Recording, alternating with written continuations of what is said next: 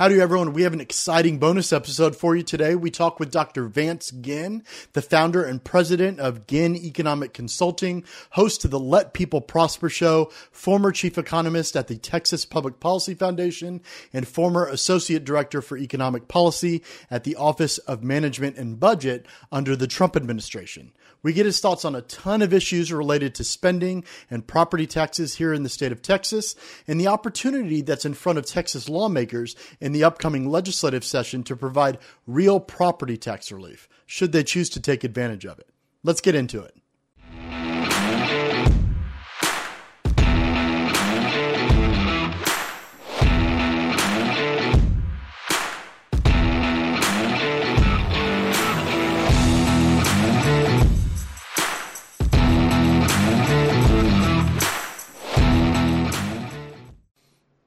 Taxpayer Talks is brought to you by Texans for Fiscal Responsibility, and it's only made possible from generous donations from listeners like you.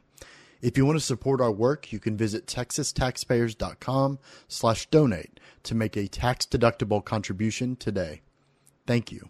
Hey everyone, how you doing? This is Tim Harden, president of Texans for Fiscal Responsibility. I'm here with Jeremy, our executive director, and we are on our bonus episode with special guest Vance Ginn. How are you doing today, Vance? Hey, I'm doing well. It's a pleasure to be with you all. Good to be here as well. How you doing, Jeremy? Doing okay. Excited for this one. Good, good. Well, hey, before we get started, Vance, uh, why don't you tell everybody kind of who you are, what you do, and, and what projects you're currently working on? All right. Will do. Um, but yeah, it's a pleasure with you, Tim and Jeremy, and uh, all the great work that y'all are doing. Keep that going. All right. We need some more good fiscal responsibility. Um, and as you know, that's what I've been working on for a, a decade now. Um, got my PhD at Texas Tech, guns up uh, in economics, and I'm from Houston, so I've been I mean from Texas and everything, and kind of moved around for a while. Taught at Sam Houston State University for a while, um, then worked at the Texas Public Policy Foundation for a number of years on sound budgeting and tax reform and, and that sort of thing um, as their economist, and then I went up to D.C. up in the swamp uh, in the Trump administration from June 2019 to May of 2020. That was about all the swamp that I could have as the chief economist of the Office of Management and Budget. So I helped write the president's last budget that found 4.6 trillion dollars in savings. We still didn't we still didn't balance the budget until 15 years, but at least we are making um, an effort to do so. And then of course COVID and everything blew that up. I found myself in a, the Situation Room, you know, advising uh, Fauci and Birx and Kudlow and others on like what's going to happen to the economy if they shut things down. And of course, my point was like it's going to kill the economy. Uh, we shouldn't be shutting things down. Um, but it was it was an amazing experience um, to to have that time there as someone who came from pretty humble background, low income family, dad having epilepsy, parents divorced when I was five, um, that sort of situation to being a first generation college student to then find myself in the situation room. You know, you don't, you don't always dream about that, uh, or you only dream about that sort of thing. And um, then I came back to work at the Texas Public Policy Foundation as chief economist for a couple of years. Um, and just recently, as of September, started my own thing, uh, Ginn Economic Consulting. I'm president of Ginn Economic Consulting. I'm also working some with the Pelican Institute in Louisiana as their chief economist. I'm a senior fellow at Young Americans for Liberty and at Texas Public Policy Foundation and at Americans for Tax Reform. So I'm kind of all over the place, but my my my bread and butter, right, is my mantra is let people prosper. That's what I'm all about. And the, the one key way to do that is the ultimate burden of government is how much it spends. And so if we can restrain the growth of spending, we can keep taxes low, we can keep regulations low, and everything else to therefore let people prosper, right? And have more liberty and do the things that they're going to do that's going to best meet their unique needs. And so um, I guess that's probably a good over, overview. Um, have three kids, live in Round Rock, Texas uh, with a beautiful wife. And so um, that's that's really what I got going on, man.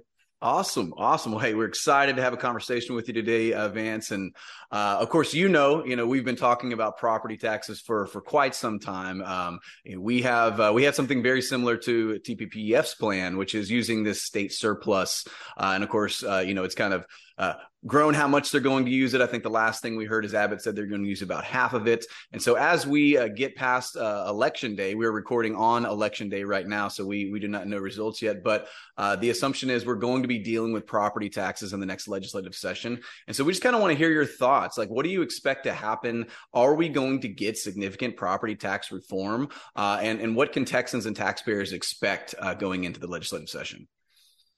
Yeah, I mean, I think it's the number one thing on people's mind beside inflation. And when you, you know, inflation is really from the Federal Reserve printing too much money, chasing too few goods. And the amount of goods in the economy has been strangled um, from being produced because of the overregulation by the Biden administration. Congress is overspending and taxation. It's just like one thing after another from all these headwinds that are coming at us. And so it's like, okay, what exactly could the Texas legislature and leadership in Texas do to reduce the cost of living? I really think, guys, that we're having affordability crisis even in Texas.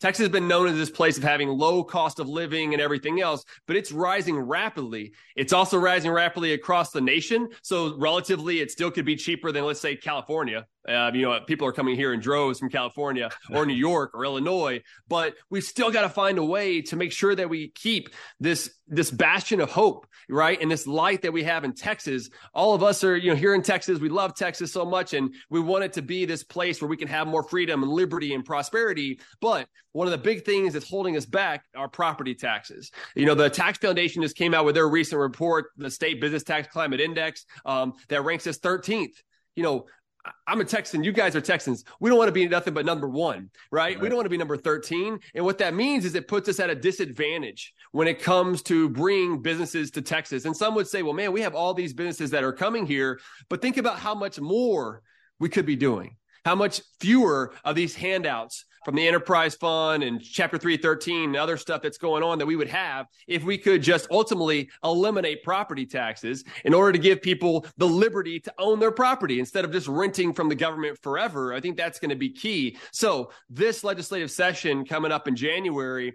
we've got a historic opportunity, I think, to take a big bite out of the largest portion of the property tax, which is local property tax, right? We have a constitutional amendment against a statewide property tax in Texas. Thank the Lord. Along with a constitutional amendment to never have a personal income tax. Again, thank you, Lord. Uh, so we need to make sure that those things are maintained. Um, but but but you know, and, and it's it's crazy to me too, guys, that sometimes people will say, well, look, Texas, of course, has a high property tax because they don't have an income tax. They have to get taxes from somewhere. And I say, no, hold up. That that's not quite right. Because really what you need to look at is what's happening in other states. So you have other states that don't have an income tax, like Tennessee or Florida. And whenever you look at their residential, uh, the homeowner sort of uh, property tax burden, um, Texas, we have the sixth most burdensome. Again, according to another tax foundation report, um, the Florida that has no personal income tax, they rank 26th, about middle of the pack.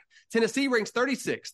And look, so they don't have a uh, they don't have any, a personal income tax, but their property taxes are also low, and it's really because of restrained spending at the local level. We spend way too much whether it be from independent school districts, cities, counties, or special purpose districts. And the state has tried to do their you know some sort of effort by reining in how much they could raise their taxes. In 2019 we had some pretty historic you know re- reforms at that time. Um, there was about $5 billion that was put in to reduce the school maintenance and operation property tax.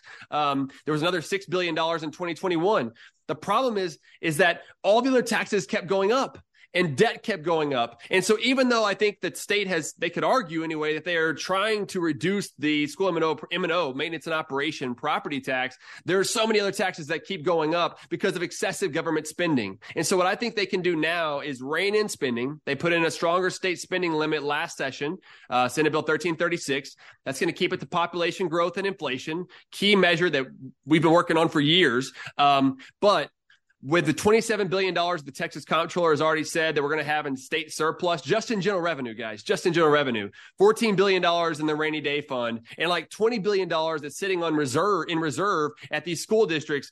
There's tons of money. And if we can limit spending going into the future to a conservative Texas budget, which is, is a maximum of population inflation, but really I think, and I know you guys have been championing this too, we need to freeze the budget. Well, why should the budget be growing at all whenever people are suffering on the sidelines of this huge increase in cost and the government is not free. It all comes from us. So if we can do that limit government spending use as much if not all the surplus to cut the school M&O property tax which brings in about 30 billion dollars a year right?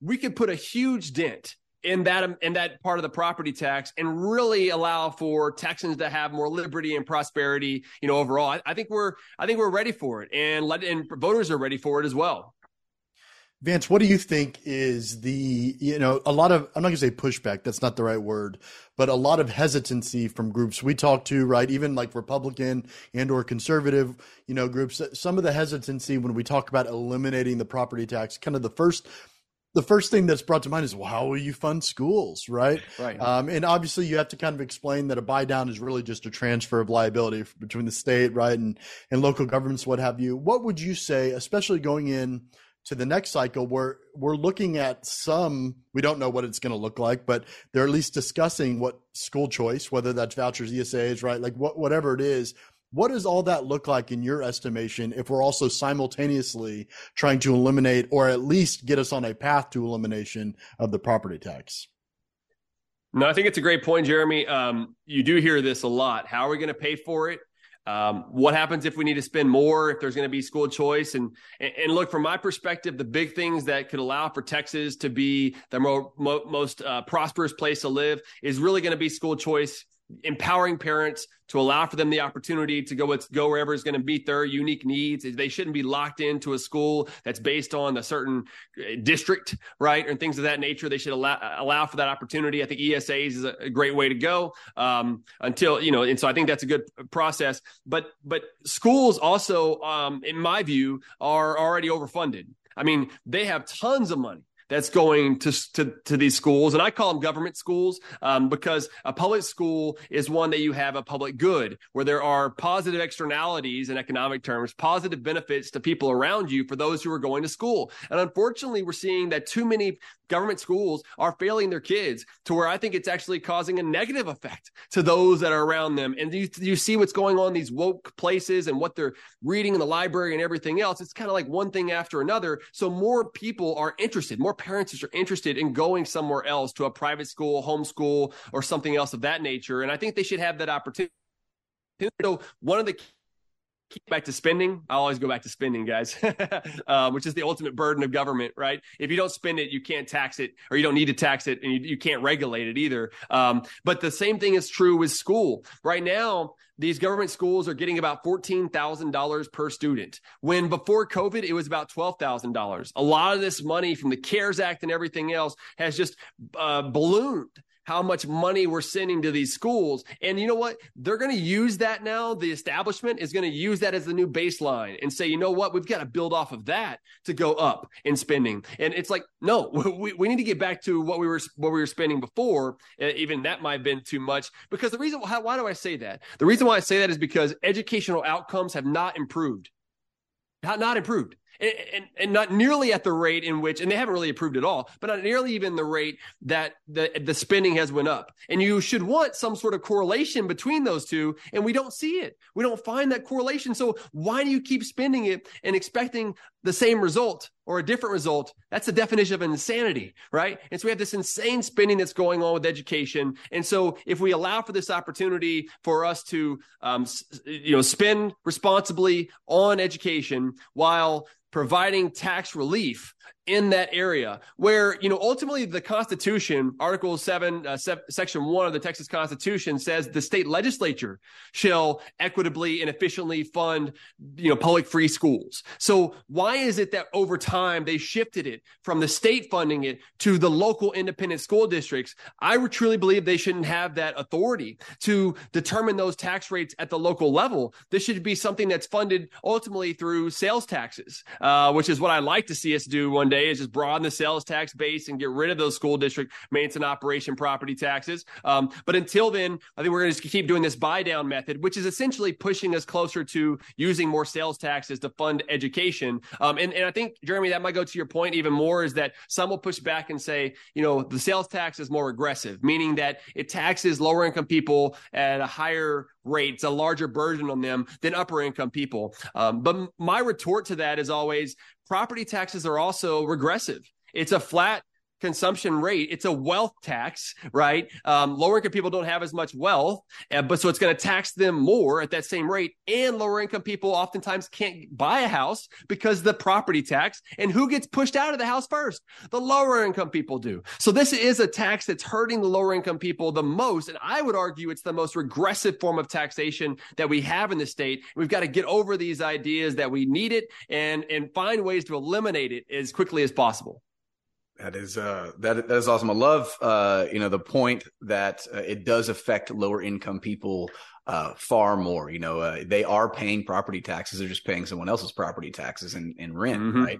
And with with local government, with schools especially, uh, I think from an economic perspective, you know competition is always a good thing. Competition always provides good outcomes. And so when we focus on the local level uh, i think we all realize we have a very big problem with local debt. In texas we have some of the highest in the entire nation. Our burden is ridiculous.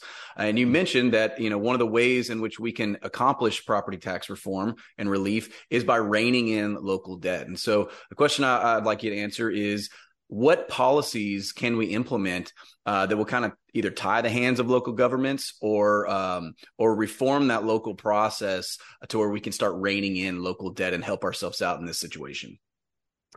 Yeah, it's a good point, Tim. I mean, debt is ballooning. I mean, we're up there with the likes of New York, uh, where, where we don't want to be. State debt, look, it could be reduced, but it's not nearly as big of a problem across across the the state. Um, I, I think there have been some good reforms in the past that says, look, whenever you want to issue a new debt, it's going to say this is a tax increase. Like that's on the proposition, that's on the ballot.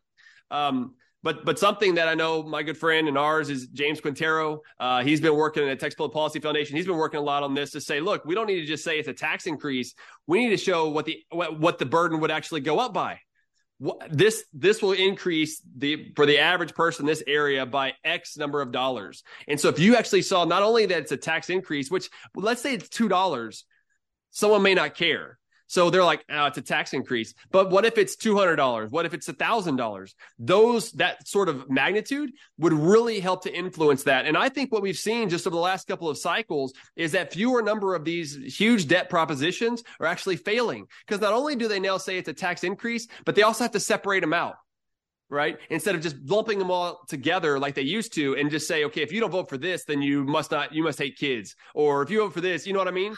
now, now, now you can actually uh, isolate, okay, I'm in favor of building a new school because I see how much we're growing around here and there's a need for it. But I don't want, want this auditorium. I, I, don't, want this um, uh, music hall or something else. And so you can start to isolate those. So, so that's one thing. But I also think that we need, just like we have a spending limit at the state level, which is improved. I think there's some more things that could be done to improve it. Um, but it's a better one. Um, I think the local government should also have a spending limit. I mean, in 2019, there was Senate Bill 2, which limited the growth rate of on existing property tax revenue. So all the new property, you bring in all that revenue, um, and it also exempted some of the special purpose districts if you're below a certain um, population size. So that kind of carved out some of them uh, to win votes again, right? You gotta you gotta have the votes to pass it. Um, and and they they did it at three um, three and a half percent for cities and counties, and then um, House Bill three, which is the education bill, limited it to two and a half percent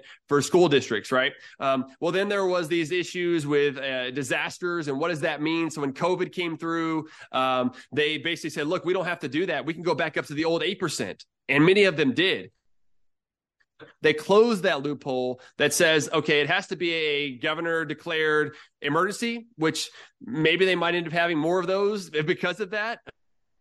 Carve out entire at all, right? For there to be a natural disaster that you can go back up to the eight percent, but at least they were trying to address that. But but I, I say all that that was a key reform, okay. But the problem is it only limits the revenue. We have a spending problem, not a revenue problem. And so we need a local spending limit that's very much similar to what they have at the state. I would argue that it should be the entire budget, no matter if it's coming from property taxes, sales taxes, fees and fines and fees or whatever else. They should have a max, a, a total budget spending limit based on population growth plus inflation. And, and look, it might even just be the same population and inflation that the state has.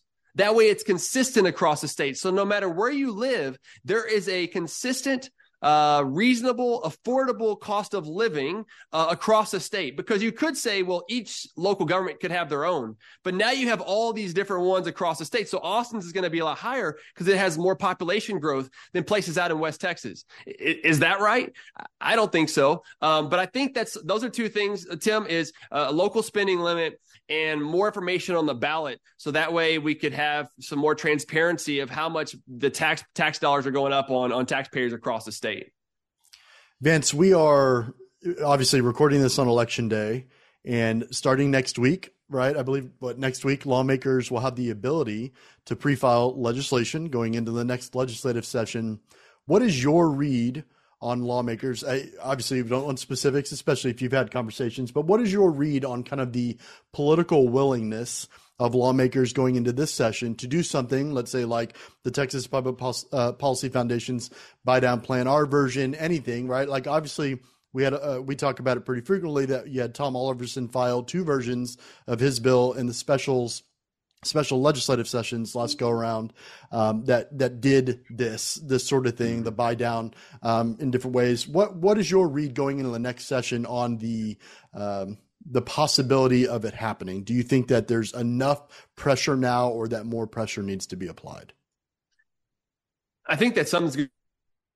They're hearing it from all the constituents. This is like, you know, again, one of the number one things on voters' mind, besides probably inflation and gas prices, right? Um, and and so so political push and um, you, are going to see that they're going to want to do something. Um, you're right, Representative Oliverson, Dr. Oliverson. I mean, he's had this bill. It was House Bill 90, which would use um, it would take the general revenue surplus, which is currently 27 billion dollars. It would use 90 percent of that to reduce. Uh, lower the school M&O property taxes, right? So it'd be a way to really buy down property taxes over time. Um, and the research that I've done on this is if you did that same approach, um, it would take about a decade, given how much revenue has been coming in recently and given the limitations on population plus inflation over time, it would take about a decade to eliminate nearly half the property tax, which is what the school M&O property tax is. It's about 43% of total property tax burden across the state, okay? That we could do within a decade. So so that's doable, right? Um, and the more that we could put up of that, then the faster that it could happen. And I know that, you know, um, Senator Bettencourt, Chairman Bettencourt is a key person in all of this discussion, and he's already talked talked about using ha- um, half of it as well. He had a bill during the special session to use half of it, uh, half of the surplus to buy down. Um, Governor Abbott has said half of the surplus. Um, Pat, you know, Lieutenant Governor Patrick has said to use some of the surplus. Uh, I don't think it was quite half. I think it was like four billion is the last I heard. Um, but but but there is still a push from leadership to do to use a large portion of the surplus. Now, there's going to be other monies that they're going to want to use it on, right? Uh, probably border security, school safety, um, education. Uh, Medicaid will probably need a more a larger amount. Uh, just on the Medicaid, real quick, is you know during the CARES Act, they made it to where if there was a public health emergency declared by the Secretary of the Health and Human Services up in D.C., not even in Texas, but in D.C., that Medicaid you can't income out or age out. The eligibility criteria changed. So we have about a million more people on Medicaid than ordinarily would be on Medicaid just because of that national emergency. And the Biden administration has no intention of removing that. So that's going to be additional cost of probably four to six billion dollars on on taxpayers between general revenue and federal funds. So that's going to use up some of that money. Um, but with all that said, there should be, I would think, close to let's say let's say you just say it's six billion. That still leaves twenty, and that's just for 2020, 2022 23 biennium, not to say anything about the 24 25, that the revenue is going to continue to grow. And, and, and look, guys, I mean, just you know be frank about it I, I, think that nationally we're in a recession. We've had two consecutive quarters of declining real economic output. The third quarter was up 2.6% uh, but it was only up because net exports right were up 2.7% had net exports been flat we would have actually had negative declining domestic real economic output. And inflation only increased by 4.2%. I say only, but it increased by 4.2%. But the last three quarters had increased by more than 7%. So it had, if it had stayed on that same trajectory,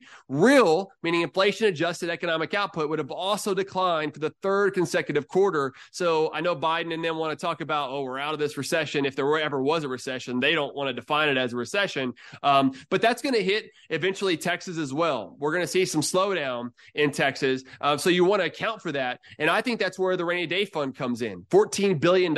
So let's say we do have a reduction in some of this general revenue. You go into there and and you you continue to maintain the property tax relief that you have and continue to push it over time. And then if that's not enough which i think it will be um, but there's also 20 billion dollars sitting on reserve by independent school districts. Why are they sitting up with all this reserve? Some of it's for cash flow. What i've heard is about maybe 60% of that is for cash flow but why the other 40% we could have lower property taxes if they put that into the mix instead of pushing higher property taxes all across the state Vance, do you think the you had mentioned obviously you, you had mentioned everyone but the House, which I find yeah. uh, interesting when we were talking about leadership, talking about property tax stuff. You know, I we were having a conversation yesterday with someone, and it kind of dawned on me that we haven't really, at least to my knowledge, seen House Republican leadership if, uh, say anything at all about using the surplus uh, to to to do what we're talking about here, right? In fact, I think, and correct me if I'm wrong, the last thing I saw was you had the House Ways and Means Chairman Morgan Meyer at I think it was two public hearings ago talk about using remaining ARPA funds, right, hmm. uh, to do that, not necessarily surplus funds. Is that is that correct? Am I am I wrong in that? I I, I have not seen that. Have you seen anything like that?